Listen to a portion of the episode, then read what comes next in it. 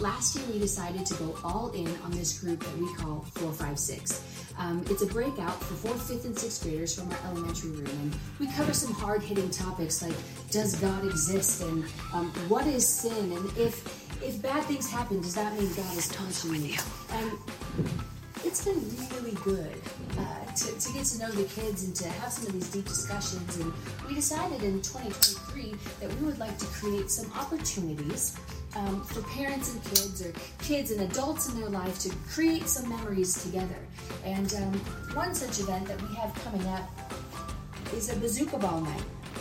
And um, it's going to be for our fourth, fifth, and sixth graders, and every fourth, fifth, and sixth grader needs an adult present uh, with them and we're going to have some fun that night because nothing is better than being able to catch somebody off guard, especially if it's your dad. Maybe the closest ball, you ask? Well, I'm Pastor. That's my dad's office. Can you come here for a minute?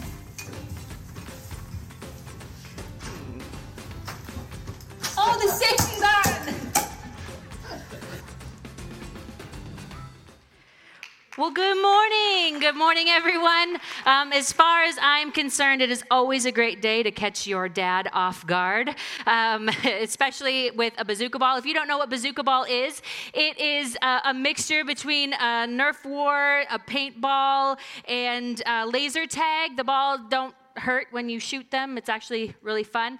Um, so if you have four, five, sixers in your life, uh, kids ages in the fourth, fifth, and sixth grade, we are having an event this Friday night. Please get them registered. It's also, we are asking that somebody 18 and older attends with them. It can be an older brother, sister, um, grandma, grandpa, uncle, aunt, mom, dad, somebody you find at Walmart. Uh, doesn't matter.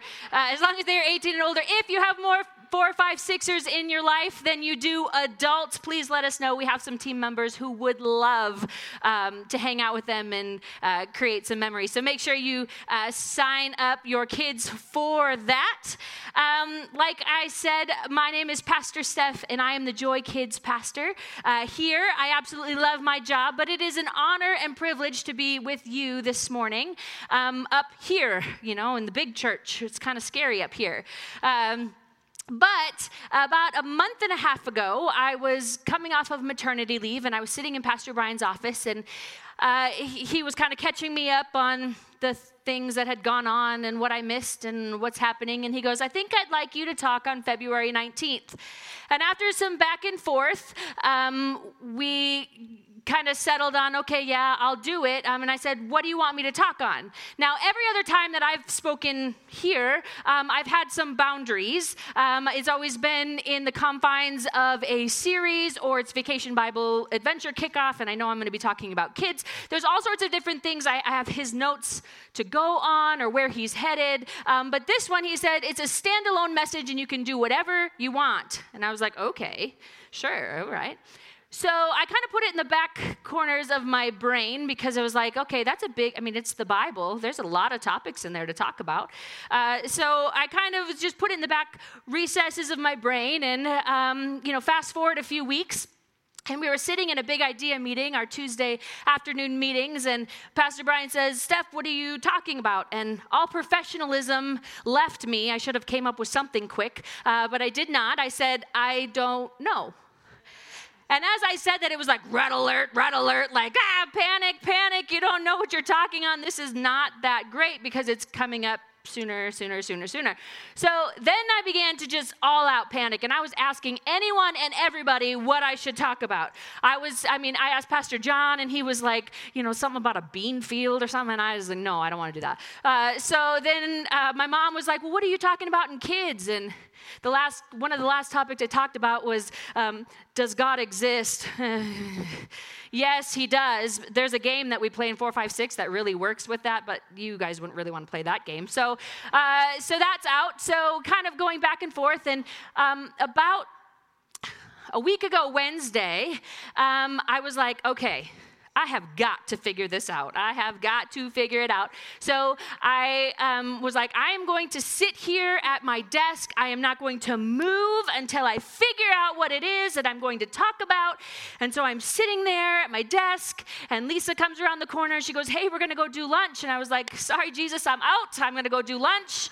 Uh, can't, uh, can't quite figure it out. And by the time I got back to my desk, I had kind of felt like I was supposed to look in Luke chapter 1. Now, I am not a biblical scholar, um, I'm not a theologian, but I do know that Luke chapter 1 is Christmas. Okay? We just have already left Christmas, and I am like the Grinchiest of the Grinches. Like, I do not enjoy the Christmas season. I don't, I mean, yes, thank you that he was born. I love it. But uh, the, some of you are looking at me like, Oh my gosh, you don't like Christmas? It's, that's fine. You can parumpa pum pum all you want, but I am out. I do not like Christmas. So when I kind of felt like I should do that, I was like, mm, okay. So um, I started to look into Luke chapter 1, and uh, that is where we are going to go this morning. And uh, if you are a lover of all things Christmas, don't get too excited because we're not going to be here for long. And if you are like me and don't enjoy Christmas that much, don't worry, we're not going to be here for long.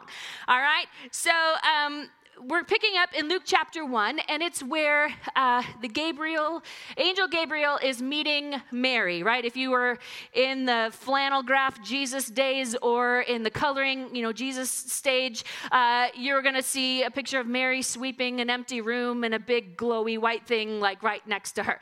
So this is where the angel Gabriel shows up, and it says in Luke chapter 1, verse 26, it says, In the sixth month of Elizabeth's pregnancy, God sent the angel Gabriel to Nazareth Nazareth, a town in Galilee, to a virgin pledged to be married to a man named Joseph, a descendant of David.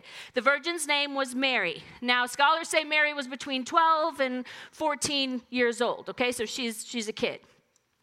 The angel went to her and said, Greetings, you who are highly favored. The Lord is with you. Mary was greatly troubled at his words and wondered what kind of greeting this might be. Well, yeah, she was in the seventh grade. Think about your seventh graders in your life, or think about what you were like in seventh grade. Some of you may not remember seventh grade right? Like the seventh graders that I get to hang out with, some of them would be like, hey, let's put it on my Insta story. I want to put it on my TikTok. You know, some of them would be like, miss the whole thing because they were too engrossed in something else. So she was in the seventh grade, but the angel said to her, Do not be afraid, Mary. You have found favor with God. You will conceive and give birth to a son, and you are to call him Jesus. He will be great, and he will be called the Son of the Most High. The Lord God will give him the throne of his father David, and he will reign over Jacob's descendants forever. His kingdom will never end. How will this be? Mary asked the angel, since I am a virgin. The angel answered, The Holy Spirit will come on you, and the power of the Most High will overshadow you. So the Holy One to be born will be called the Son of God. Now, if you were in the first century, if you were living at this time period, you would hear this story and you'd think, hmm, that's interesting. But it wouldn't be outside of the realm of possibilities because they believed in the Roman and Greek gods um, that lived in the pantheon, these little g gods. So, what they would believe, now this is a myth, but they believed that uh, the little g gods would come down, impregnate women, and you would get something like Wonder Woman or the Hulk or something with a complete mortal, but with superpowers. So, Luke, the writer here, is making it very, very clear that what is happening to Mary is not untoward, it's not inappropriate, it's not something done in the dark or, done, or shameful. He uses a word in the Greek, and I'm going to announce this, I'm going to say this word with all confidence, but I am not a Greek scholar. Um, and I really feel like probably not any of you are, so you can't call me out on it later. Um, so, uh, but he uses a word in the Greek uh, that, that is eperkomai.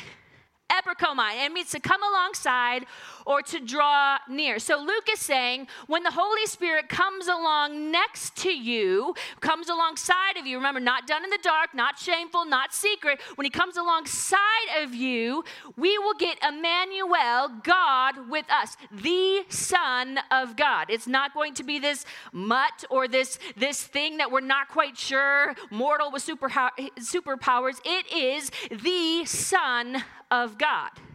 See, God didn't want Mary's fertility, he wanted her faith. And when we look at Mary, Mary's just a kid, right? She's in the seventh grade. She doesn't have much to offer. She, she has uh, nothing special she's bringing to the table. And she goes, Okay, God, you can do it. Mary, God wanted Mary's faith, not her fertility. And this isn't the first time or the last time that we see the Holy Spirit coming alongside uh, in Scripture. Now, we've hit Christmas. We're going to jump over to the other big holiday that we celebrate, Easter. And uh, uh, if we go over a few books uh, in the book of Acts, we see that the resurrection has already happened death, burial, resurrection, and Jesus is showing up to people. He's uh, you know, showing his hands to Thomas and all of that. And, and he's just showing up. And, and one of the last meetings that Jesus had with the disciples um, is in Acts chapter 1. And we're going to read this from a different book in a little bit. But uh, it says, On one occasion, while he was eating with them, he gave them this command Do not leave Jerusalem, but wait for the gift my father promised, which you have heard me speak about. For John baptized with water, but in a few days you will be baptized with the Holy Spirit. Then they all gathered around him and asked him, Lord, are you at this time going to restore the kingdom to Israel? They still didn't understand that he was going away. They didn't understand that what he was about to do. They still wanted a political leader to lead them out of Roman oppression. They wanted Jesus to be something different than he was. So then he said to them, It is not for you to know the times or dates the Father has set by his own authority. You're not going to know the situation you're in. You're not going to know what the future holds, but you will receive power when the Holy Spirit comes on you, and you will be my witnesses in Jerusalem and all Judea and Samaria and to the ends of the earth. That word, Holy Spirit, comes on you is the same word. Jesus is saying, We're going to do to you what we did to Mary. We're going to epikomai you. We're going to come alongside of you. And when we do, you're going to receive power receive power to be my witnesses to all the ends of the earth. That must have seemed like a crazy task to the disciples. They didn't have all the stuff we have today. How am I supposed to get to the ends of the earth? How am I supposed I only speak one language. What is that going to do? Now, we know in Acts chapter 2 that they were all gathering for Pentecost and they were in the upper room and they were waiting. They were doing exactly what it was that um, Jesus had asked them to do. They didn't know what they were waiting for. They'd heard about this thing called the Holy Spirit. They didn't know what it looked like. They didn't know anything about it, but they were doing what Jesus called. They were called them to do. They weren't living by explanation, they were living by faith. Remember, God wanted uh, Mary's faith, not her fertility. They were living by faith and not explanation. And we know the, then the winds started blowing in tongues of fire, and everybody started speaking in tongues. Now, some of you heard me say the word speaking in tongues, and you're checking back in, like, whoa, here we go. I knew this church was crazy or you're thinking or maybe you're on the on the on the lines of like yeah that's super exciting let's talk about spirit or let's talk about speaking in tongues and some of you are like is she really going to talk about speaking in tongues like i don't i don't know that she should talk about that um, and so I don't want to get stuck there.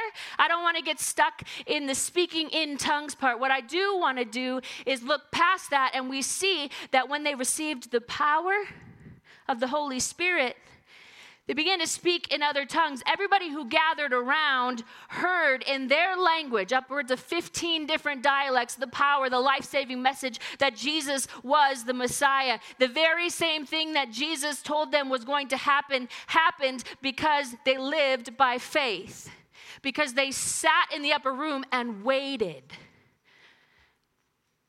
Now, if we go over to uh, John, the book of John. And um, I don't have time to go into all of it. I don't have to, it's John chapter 14. Um, I want to challenge you in your first 15 uh, tomorrow. Read the book, read the chapter, John chapter 14, because um, you'll kind of get a better sense of all of this. But this is the same meeting when Jesus is uh, meeting, last meeting with the disciples. And uh, it says in the beginning of John that their hearts were troubled because Jesus was going away. Jesus was uh, talking weird. He had already died, resurrected, and now what? And they had lived with him for three years. They had seen every miracle. They had been a part of, uh, of when feeding the 5,000, the walking on water. They had been a part of everything. They followed Jesus relentlessly. They were rebuked by Jesus. They were loved by Jesus. They followed him, and now their, their hearts are troubled because they're not quite sure the situation or the season that they're in. And so they're asking questions like, how do we get to the Father? And, and Jesus says, Well, I'm the way, the truth, and the life. Nobody can come to the Father but through me. And they're asking, What does the Father look like? And he says, If you've seen me, you've seen the Father. And four different times in the in, in John chapter 14, four different times, he uses the word comfort. He says, I will not leave you comfortless. I, I, I, will send you a comforter. And in John chapter 14, it says, If you love me, obey me. And I will ask the Father, and he will give you another comforter, and he will never leave you. He is the Holy Spirit, the Spirit who leads into all truth. The world at large cannot receive him, for it isn't looking for him and doesn't recognize him, but you do. For he lives with you now, and someday shall be in you. You know, in English, we have the word another. Do you want another cookie or do you want another option? Do you want something that is completely the same or completely different?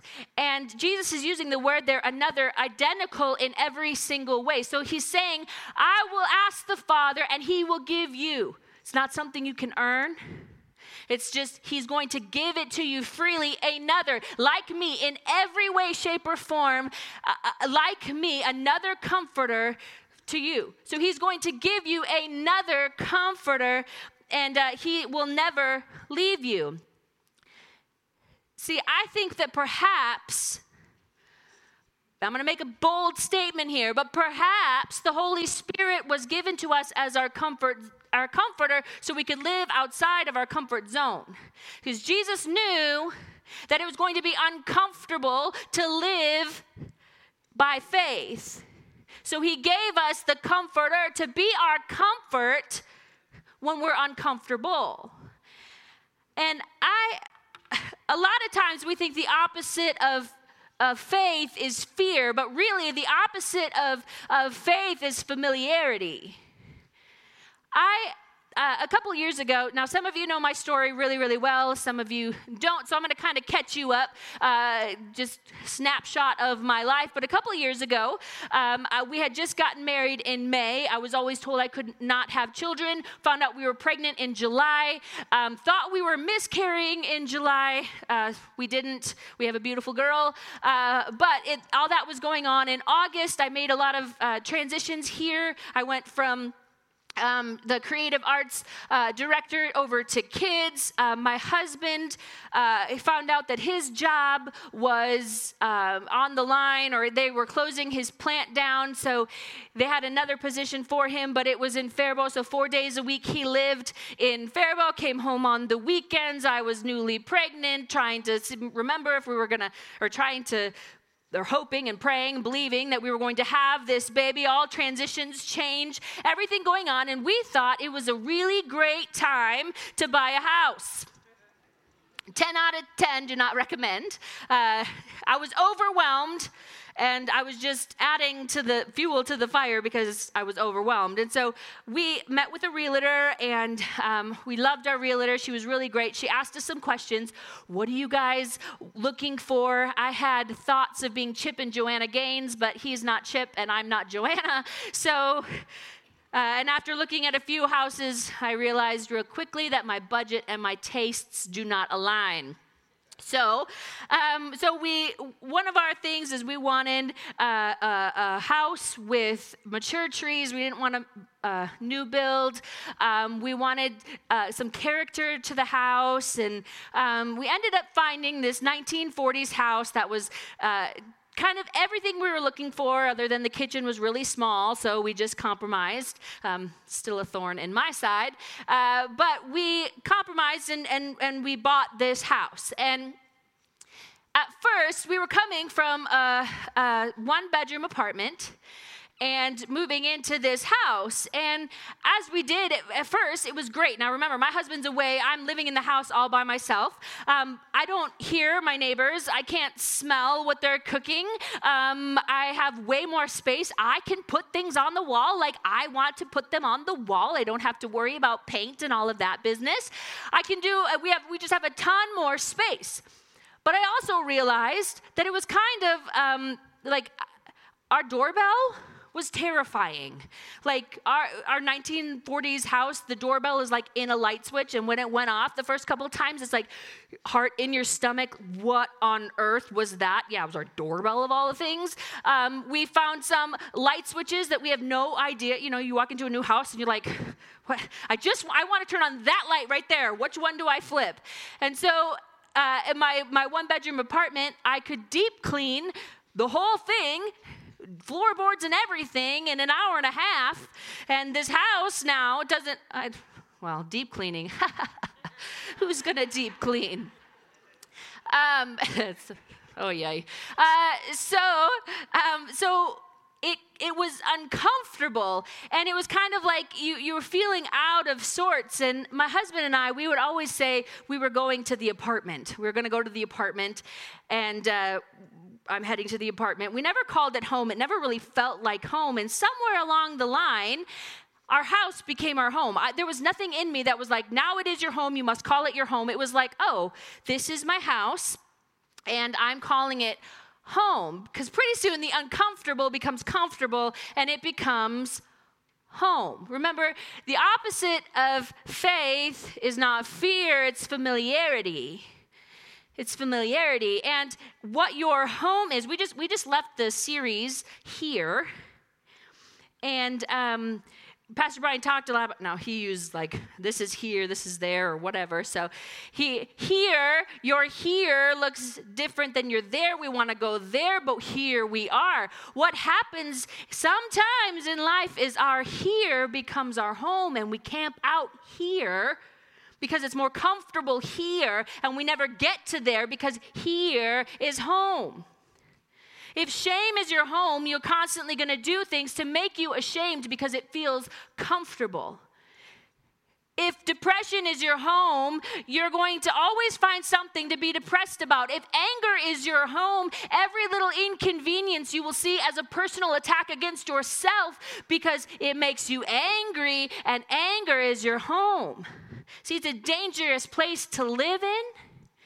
Because when we start living by faith, when we have joy and peace and the things that the Holy Spirit brings, those will be so uncomfortable that we will not stay there because it's more comfortable to live in depression or into fear or into anxiety. Those things. I want to say the opposite, though, is also true. If pride is your home, or if apathy is your home, or if go with the motions is your home, here is really comfortable. Don't mess with my good things. My question for you then this morning is is uh, when God calls you out of your success into something that's sacrificial, will you still follow Him? When it's uncomfortable, when I have to move from here to there and it's uncomfortable, are you still going to follow Him? Fear can lead to faith, but familiarity will keep you stuck in cycles, predictable cycles that are pitiful, but you will stay in them until something calls you out. Perhaps the Holy Spirit was given to us to be our comforter because living by faith, living in the here, is going to be so uncomfortable, and Jesus knew that, so he gave us the Holy Spirit. The Holy Spirit wants to be your home. When you start uh, living by the Spirit, when you start, when the Holy Spirit epicomizes you, when He comes alongside of you and you start living in that space, when you start living in the Holy Spirit, the Holy Spirit's going to be more comfortable. And so it doesn't matter what your here looks like, it doesn't matter what's going on around you because you're looking at the Holy Spirit. The Holy Spirit is your comforter.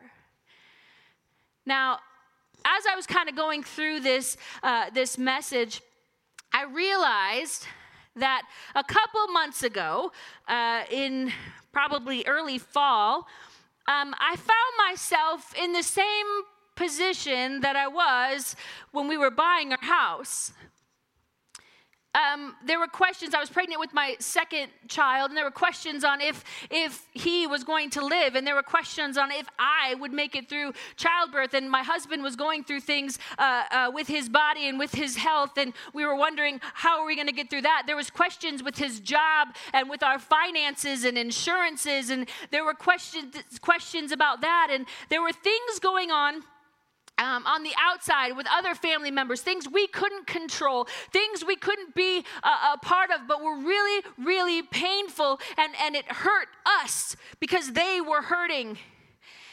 And there wasn't a whole lot we could do about it. And I found myself in the feeling the same feelings that I did two and a half years ago. I found myself stuck in this cycle of overwhelmed, of anxiety, and I was leaving ministry team practice one Monday night and I was in my car and I was like, okay, God, I don't want to be here again. I've already done this before. I have lived this story and here I am again. Has anybody ever been there? How am I here again? I thought we already I thought we already fought this battle. I already had enough faith to make it through the first time, but now I don't know if I have enough faith to do it again. I don't know if I have enough in me to do this again. And as I was driving and I was I was just pouring my heart out to God, I was reminded of a scripture in Ezekiel See, we don't need answers as much as we need God's presence. And uh, in Ezekiel 37, it says, The hand of the Lord came upon me and brought me out in the spirit of the Lord and set me down in the midst of the valley, and it was full of bones. Then he caused me to pass by them all around, and behold, there were very many bones in the open valley, and indeed they were very dry. And he said to me, Son of man, can these bones live? So I answered, Oh Lord God, you know. Ezekiel didn't say, Yes, sir, 100%, absolutely. He looked around and he saw death, he saw uh, void, he saw destruction, he saw dry, empty, lifeless bones. And he said, Oh Lord God, you know. I don't know but you do. I don't know, but you do. In Ezekiel 37, uh, verse 4, it says, Again, he said to me, Prophesy to these bones and say to them, O dry bones, hear the word of the Lord. Thus says the Lord God to these bones Surely I will cause breath to enter you, and you shall live. I will put sinews on you, and bring flesh upon you, and cover you with skin, and put breath in you, and you shall live. Then you shall know that I am the Lord God. So I prophesied. I didn't quite know. I didn't fully believe it. I had nothing special. I didn't bring anything to the table, but I said, Okay, God, I know that you are good. So I prophesied as I was commanded. And as I prophesied, there was a noise and sudden a rattling, and the bones came together, bone to bone. Indeed, as I looked, the sinews and the flesh came upon them, and skin covered them over, but there was no breath in them. Some of you might not have enough breath in you this morning. Maybe you were like me. I don't know that I have enough breath for my marriage. I don't know that I have enough breath for, for my finances. I don't know that I have enough breath to blow my prodigal home. I don't know that I have enough breath in me to move me from here to there. I don't know that I have enough breath in me to leave the dream that God has given to me and, and focus on the dream giver. I don't know that I have enough breath in me. That word breath in the Hebrew is translated as ruach, and it means the Holy Spirit. And so he said to me, Prophesy to the breath, Ezekiel. Prophesy Prophesy, speak to it, Ezekiel. Speak to the breath, Ezekiel, son of man, and say to the breath, Thus says the Lord God, Come from the four winds, O breath, and breathe on these slain that they may live. So I prophesied as he commanded me, and breath came in to them, and they lived and stood to their feet, a great and exceedingly great army a 12 year old with no fertility. When God came alongside of her, the miraculous happened, and we got Emmanuel, God with us. When there was a group of believers with no theology degree, they brought nothing special to the table. They didn't have the written word of God yet, but when God came alongside of them, they received power and they did miraculous things throughout the, throughout the world. A cemetery became a sanctuary when God breathed on it. See, God wants to breathe on you this morning, whether you don't know if you have enough breath or whether you're stuck here and your here has become your home and and maybe like i said maybe uh, apathy has become your home or go with the motions has become your home and it's been so easy here. The holy spirit wants to breathe on some things he wants to move on some things this morning. If you would, please bow your heads and close your eyes. I have a question for you this morning.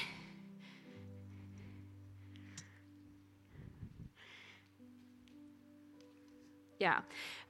If the question that I have for you this morning is um, first of all, if you've never made Jesus Christ the Lord of your life, you will never be able to receive that gift of the Holy Spirit. That's the very first thing you have to do is to identify Him as your Lord and Savior. If that's you this morning and you'd say, I need to dedicate my life to Jesus, I need to give Him first place, I need Him to be my Lord and Savior. If that's you, would you please raise your hand? Is there anybody like that in here? Thank you. If you would all, let's pray this prayer together. Jesus, we come before you this morning. We can't offer anything special. We don't bring anything to the table. But we know that you died on the cross for our sins and you rose again on the third day. Jesus, come into my heart. Be my Lord and Savior. It's in your name we pray. Amen. Would you all stand with me this morning as we close out today? I just really feel like if, if you're if you're one of the ones in here today, and I, we're a family here, I'm not doing this to point anybody out. I'm not doing this to, to because we need to know your problems. But if you're sitting here this morning or standing here this morning and you think, I don't have enough breath in my body to fight, or in my heart to fight, I don't have enough breath in me. If that's you this morning, would you just have a seat? Is there anybody like that this morning?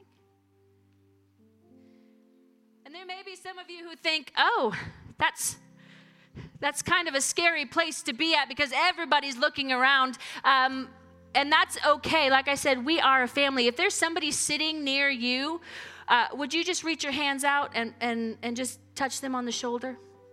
And if there's nobody around you like that, would you please uh, put your hands in the air? I'm going to make you a little uncomfortable this morning. We don't do this often. First of all, Father God, we just pray for the people who are sitting right now. In the name of Jesus, I ask that you would fill them with your breath. Holy Spirit, come into their lives. The things that they need are refreshing on, the things that, that they don't know if they can do it. They don't know that they can do this again. God, you know. You know what the next steps are. You know that their steps are ordered by you. You know that the Holy Spirit's going to lead them into all truth. So, Father, right now, in the name of Jesus, I ask, I speak to, I prophesy to the breath breath and I say, breath, enter those places that, that, are, that are dead and dying. Enter those places that they need uh, help in. And Father, for the rest of us, I thank you that you're going to help us move from here to there. You're going to help us uh, be so comfortable with the Holy Spirit and be so comfortable with the fact that it, we that you are calling us out of our, our predictable cycles that, that when we get uncomfortable, we know that you are here to comfort us. And it's in your mighty and your precious and your your holy name. And everyone said, Amen. Remember, you can uh, uh, give to Turkey on your way out uh, and uh, register your kids for 456. And thank you so much for listening to me. Pastor Brian will be back next week.